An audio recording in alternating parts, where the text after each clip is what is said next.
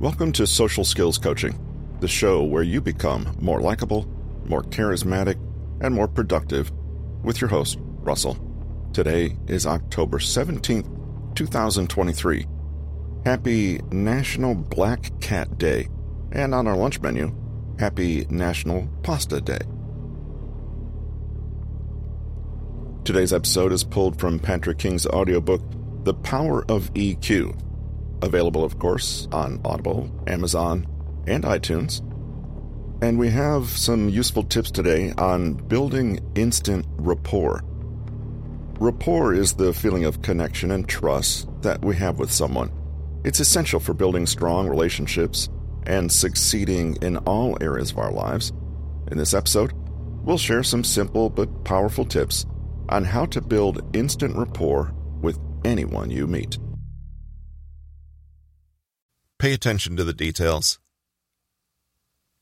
Even before you're officially having a conversation, notice everything you can and make educated guesses about the person.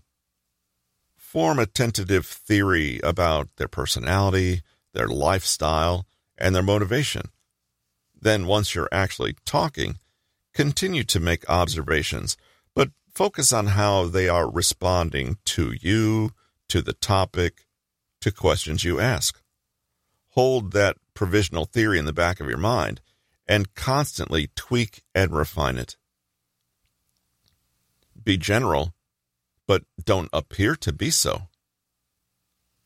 Initially, make claims that are so broad in scope that, that hardly anyone could disagree with them, but which most of us would be tempted to feel apply only to us. Shotgunning is a technique in which you send out an idea and see what hits.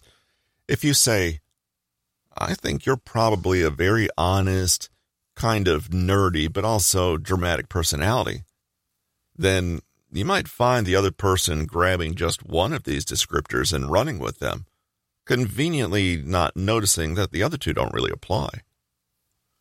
Similarly, so called Barnum statements, named after famed showman and hoaxbuster P.T. Barnum, are very applicable to most humans, but somehow don't feel that way. You can sometimes be overwhelmed by too much change in your environment.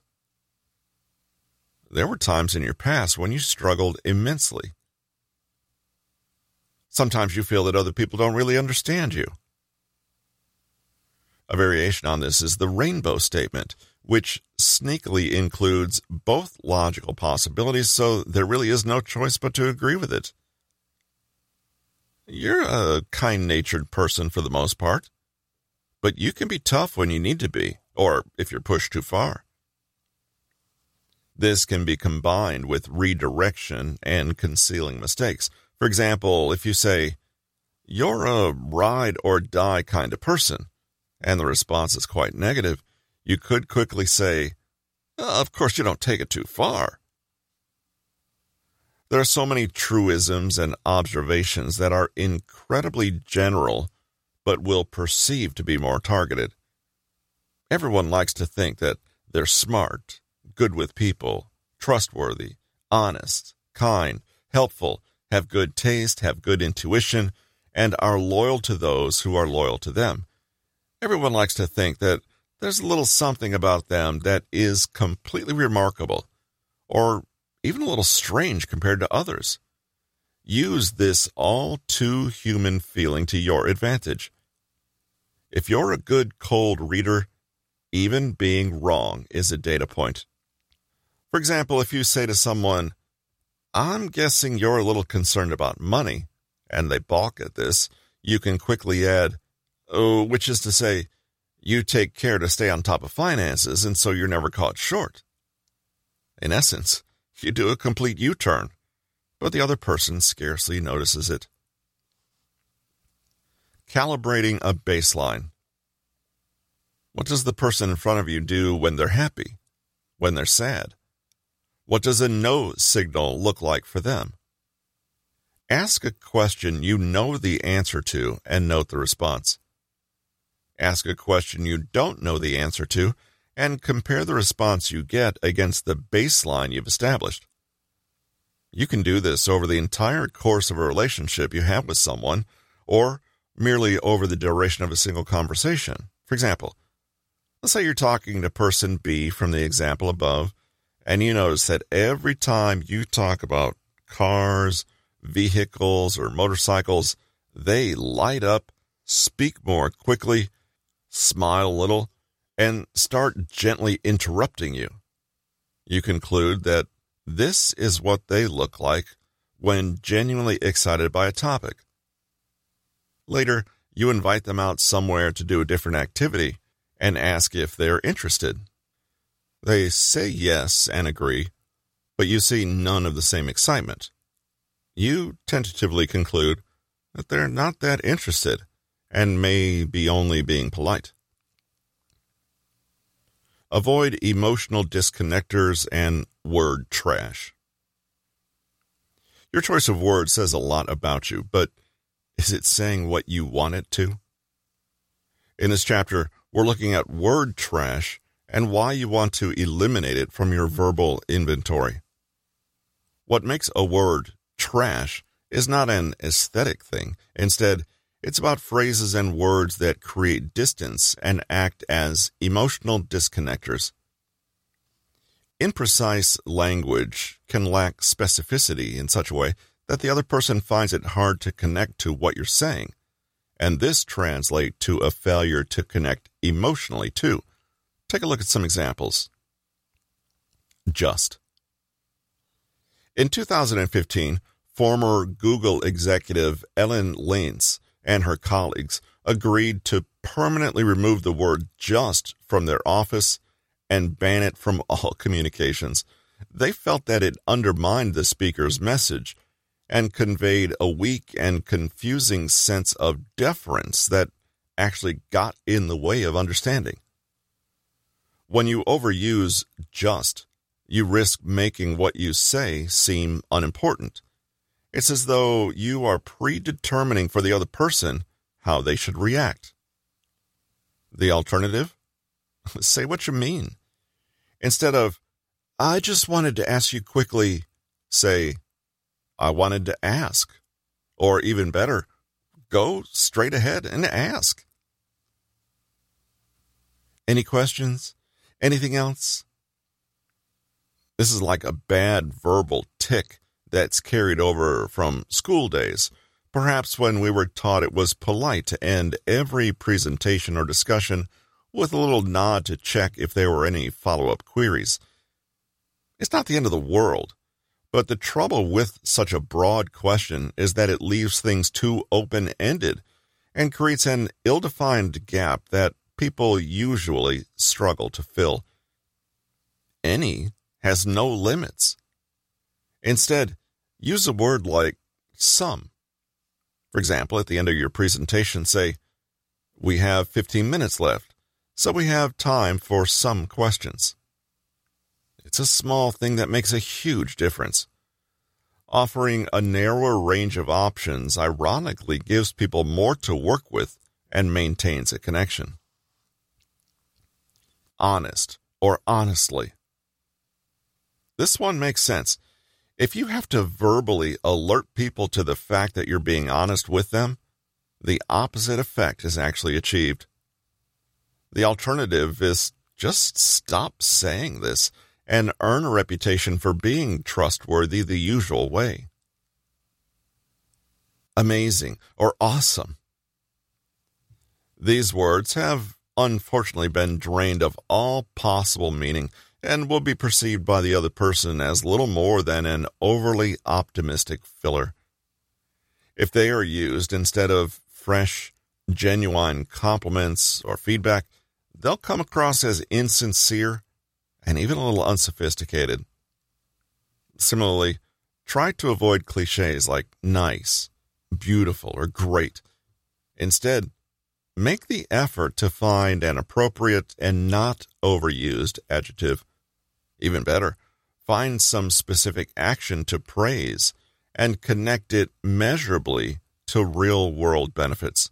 For example, I was so impressed with how you handled that complaint. The way you engaged with that client spared us all a lot of trouble, and may have even earned us a loyal customer. Slay, killing it, savage, I'm dying, or even aggressive terms like smashing, thrashing it out, etc. There are two problems with using words like these. The first is that they tend to be niche words that may only be appropriate for very specific social and cultural niches. It can be very tricky to decide which niches those are. The second is that this kind of death talk is actually a subtle but persistent way to decrease warmth and connection to the people we're speaking with. True, you may only mean it metaphorically and barely give it any thought, but the effect remains. Normalizing even allegorical aggression, violence, or competition can seep in and gradually erode a feeling of harmony, trust, and connection. Watch out for hate. I hate to say it, hate to break it to you, etc., since these somehow convey violence and aggression, but at the same time lack power and volition, i.e., an awful combination. War metaphors are mindlessly hyperbolic and lazy, and they litter our language, but we can express ourselves perfectly fine without them. Try instead to use more cooperative analogies and metaphors, or simply forego the metaphors entirely. Should. This tiny word carries a lot of baggage. When we say it, we're usually communicating many complicated layers of regret, disempowerment, guilt, and more. Using it positions us against some grand external law that we're failing to comply with, but nevertheless have to, and it immediately drains away a sense of choice or voluntary purpose. Should can conceal enormous judgments and shame. It can allow a sense of eternal dissatisfaction to creep in. It can focus your thoughts on moralizing, criticism, and negativity. Of course, there are some things in life that you or others should do, but be mindful of how you're using the word. For example, if you need to cut a conversation short, don't say, I should go, but choose something positive instead. It's been so good to talk. See you next week. With this small change, you've moved yourself from passive to proactive, negative to positive. Similarly, if you say to someone, You should have remembered, you're placing blame and admonishment. If you instead say, I'm upset you forgot, you get closer to the truth of the problem and leave the other person the option to make amends. Can we talk? Or we need to talk. Doesn't reading the above just make you break out into a cold sweat? Consider instead what it feels like to be told, Can I speak to you? Much less scary, right? This is because speak to is more specific than talk. It has a direct object, for one, and so it doesn't create the same feeling of disconnect. Elizabeth Stokoe is a professor of social interaction at Loughborough University and has discovered that for some scenarios, it's actually more difficult to say no to a request to speak than it is a request to talk. Talking can feel directionless and can make people who may worry they're in trouble feel attacked. But speak carries a lot less of this baggage this is probably more pronounced when the other person really is in trouble. If this is the case, say, Can I speak to you about something? rather than, We need to talk. How word choice reveals character.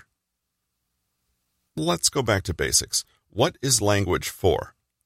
Well, it's a tool. What kind of tool? A tool that allows us to capture reality in a symbolic representation so we can understand it and share this understanding with other people. Now, we like to think that the way we do this goes one direction only. We choose which words we want to use, depending on our goals, and then communicate accordingly. But actually, the word choices we make unconsciously can reveal so much about us without our knowing it because it hints at the reality we're trying to communicate. The language we use shows other people how we make internal cognitive maps of the world, i.e., it gives useful hints into our worldview, assumptions, biases, blind spots, and unique ways in which we make meaning. One useful thing to remember is that although language is a shared system of symbols, the way each of us uses those symbols is completely unique to us. Listen to how somebody speaks, and you get a glimpse into the way they think, feel, and understand their world. When you look closely at the choices people make in how they use language, it all seems very obvious, and you wonder why you never saw it before. Some studies suggest that extroverts tend to be louder and speak more and with greater speed. Researchers at Amsterdam's VU University asked 40 volunteers to look at pictures of different social situations and say out loud what they saw. Lead researcher Camille Beukeboom found that extroverts opted for language that was abstract, direct, and loose, whereas introverts spoke more concretely about things and used more hedging language, i.e., word softeners that reduced the impact of their phrasing. For example, maybe, you know, this could possibly be a good idea, if you know what I mean, versus this is a good idea. Extroverts tended to be riskier in their expression, more spontaneous, and less specific, whilst introverts look at the differences. Extrovert. I'm starved. Let's get lunch. Introvert. Uh, what do we think? Shall we have something to eat? Perhaps a quick snack. I don't know. Extrovert. Ah, but I could cook for us. Introvert. Shall I maybe make us a sandwich? Extrovert. This meal is absolutely sublime. You're a master. Introvert. This is very tasty. I especially like the tomatoes. There are other, possibly less obvious findings, too. For example, when it comes to the big five personality traits, those who are more open to new experiences tend to use words pertaining to the senses more often. We're so close I can almost taste it. Or, I hear you. Open mindedness and agreeableness are also related to more creative verbal expression and more overall pro social language. Those who show higher neuroticism tend to speak plainly about emotional angst and anxiety, such as, I'm utterly devastated. Remember death talk? Those who are more conscientious tend to use words pertaining to achievement, work, harmony, and cohesion. We'll work something out. Jacob Hirsch and Jordan Peterson from the University of Toronto found that extroverts tended to make greater use of words referring to relationships, probably because their internal map of reality is predominantly a social one. When many introverts are in a group, they tend to default to problem solving talk, whereas an extrovert heavy group will gravitate toward more pleasure talk and have a wider range of topics. Social psychologist James W. Pennebaker at the University of Texas at Austin says that People tend to choose certain words according to what they think is most important. If they are deliberately trying to present themselves in a particular way, however, they'll naturally choose words they believe will help them achieve this, muddying the waters somewhat. Pennebaker found that people tend to do all this, however, where nouns and verbs are concerned, but exert less control over their articles and pronouns. In other words, listening closely to articles and pronouns and other words he calls functional words, may get you closer to the unmanipulated, even unconscious truth. Pennebaker and his colleagues developed a software program called the Linguistic Inquiry and Word Count to analyze speech characteristics to look for meaningful patterns. It compared the personalities of those who mentioned more happy versus sad emotions, more I than me or us, more direct or abstract, more focused on causal connections or human relationships, more rational or more emotional, and so on. The data tended to show that higher rates of I words correspond with feelings of insecurity, threat, and defensiveness, according to Pennebaker. Words that express counterbalance thinking, except, but, however, are associated with higher cognitive complexity and possibly greater intelligence and trustworthiness. Generally speaking, women tend to use more pronouns and refer more frequently to other people. Men are more likely to use articles, prepositions, and $10 words. The older people are, the less they tend to refer to themselves, the more positive overall their speech, and the greater their tendency toward future tense verbs, not past tense ones. When they're being honest, people are more likely to use first person pronouns. That means I. Pennebaker found that famous published poets tended to use I more when they were suicidal or depressed, suggesting an unhealthy self absorption or even isolation. Following a shared trauma, people tended to use we more than I, possibly to underscore a feeling of social cohesion and bonding. As you can guess, context matters in a big way. A conversational narcissist may use as many first person pronouns as a depressed and anxious person, but for very different reasons, and the effects can be very different too. Linguistic psychologists have long known that a person healing from trauma or illness may write about their experiences in very different ways as they heal and recover. By tracking their pronoun use, overall focus, and choice of language over time, they are actually tracking the changing way these people think of themselves and the world around them. We need to constantly remember that language is a tool and ask ourselves how the person in front of us is using that tool and why. Now, all this might seem like a lot to remember. How could you possibly analyze someone's speech or writing when there are so many variables? Interestingly, many of those researching this field tend to agree that human beings are already quite good at appraising someone's personality from their verbal expression. Yep, they can even tell what you're like over text or email. To ramp up this superpower, however, it's worth being more conscious about not just what people say, but how they say it, including what they're not saying. Let's look at an example. Let's say you've planned a fun three day hike in the mountains with a group of friends. On the first night, wild animals eat all your supplies and chew up your gear, putting the whole group in a tricky situation. You're all standing around the next morning, staring at the mess, wondering what to do. Here are some of the things people say. I can't believe this. I just can't.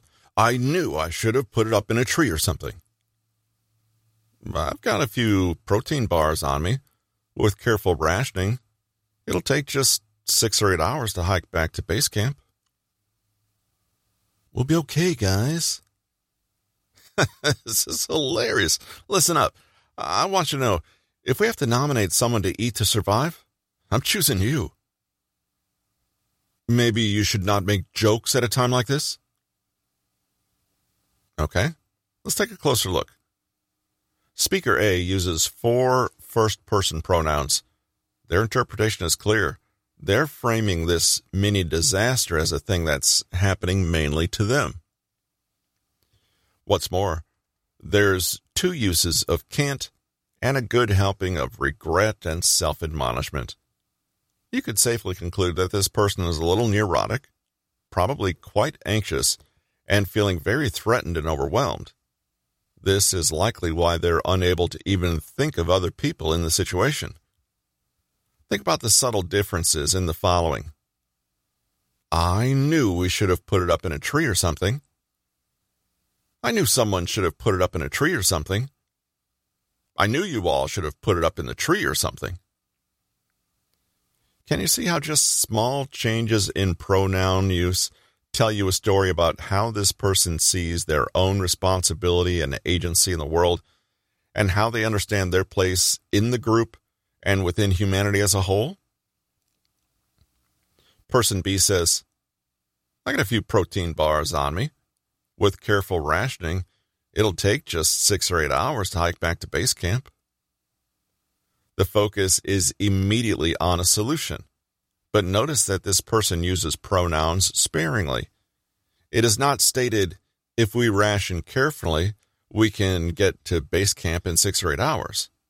Instead, the effect is one of cool detachment and pragmatism. Can you see how different it would have been if they had said, I've got a few protein bars on me. I'll share them with you and lead us back to base camp. Person C says, We'll be okay, guys. This is a classic, conscientious, agreeable, and optimistic way to signal your belief in the group as an entity. This person is not struggling as much as person A and is clearly showing what kind of world they inhabit, a shared collective one. Person D's joke is an interesting response. Why did they react this way? What does it mean that they speak directly to person B and use such a colorful, arresting image to break the tension? Chances are high this is an extremely extroverted person who's focused on enjoying the moment. The drama and humor suggest a robust, even dominant personality who likes risk taking and is fairly confident in how things will turn out. That, or they're terrified and trying to conceal it. Again, context will tell. As you're listening to people speak, constantly ask yourself the following questions what is this person focusing on? What are they avoiding? What does this tell you about their values and what they consider important?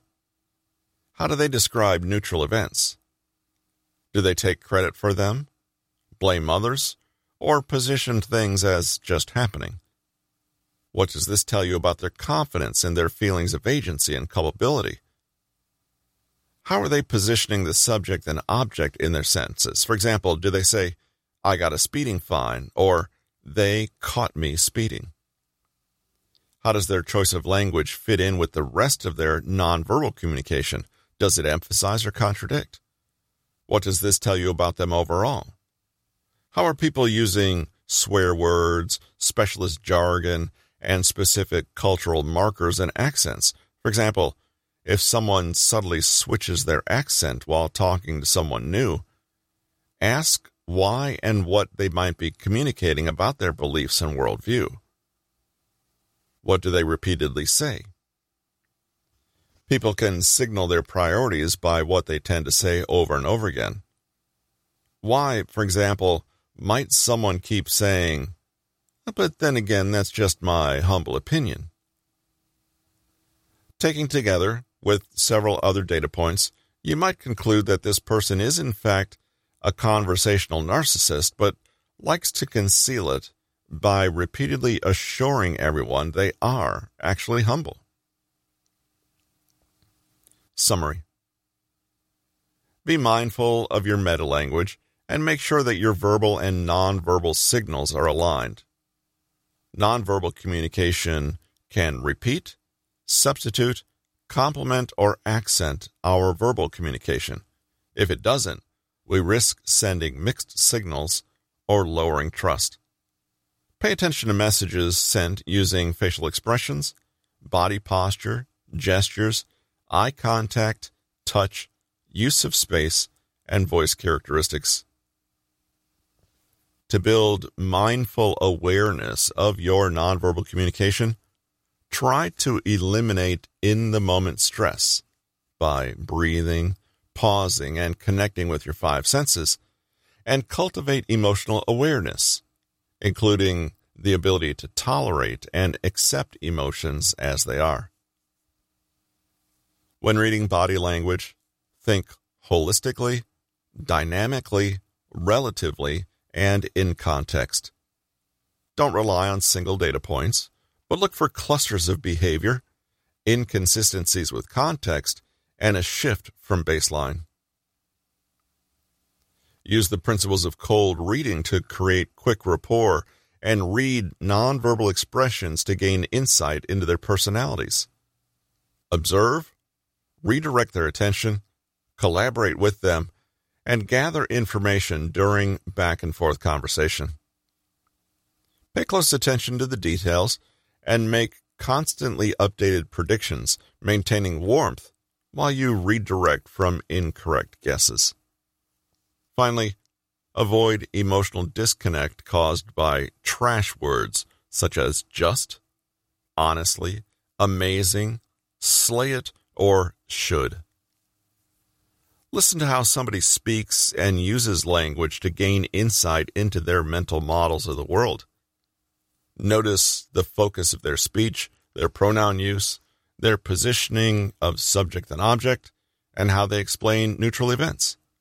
Always be curious about what this expression tells you about the person's perspective, beliefs, worldview, and focus.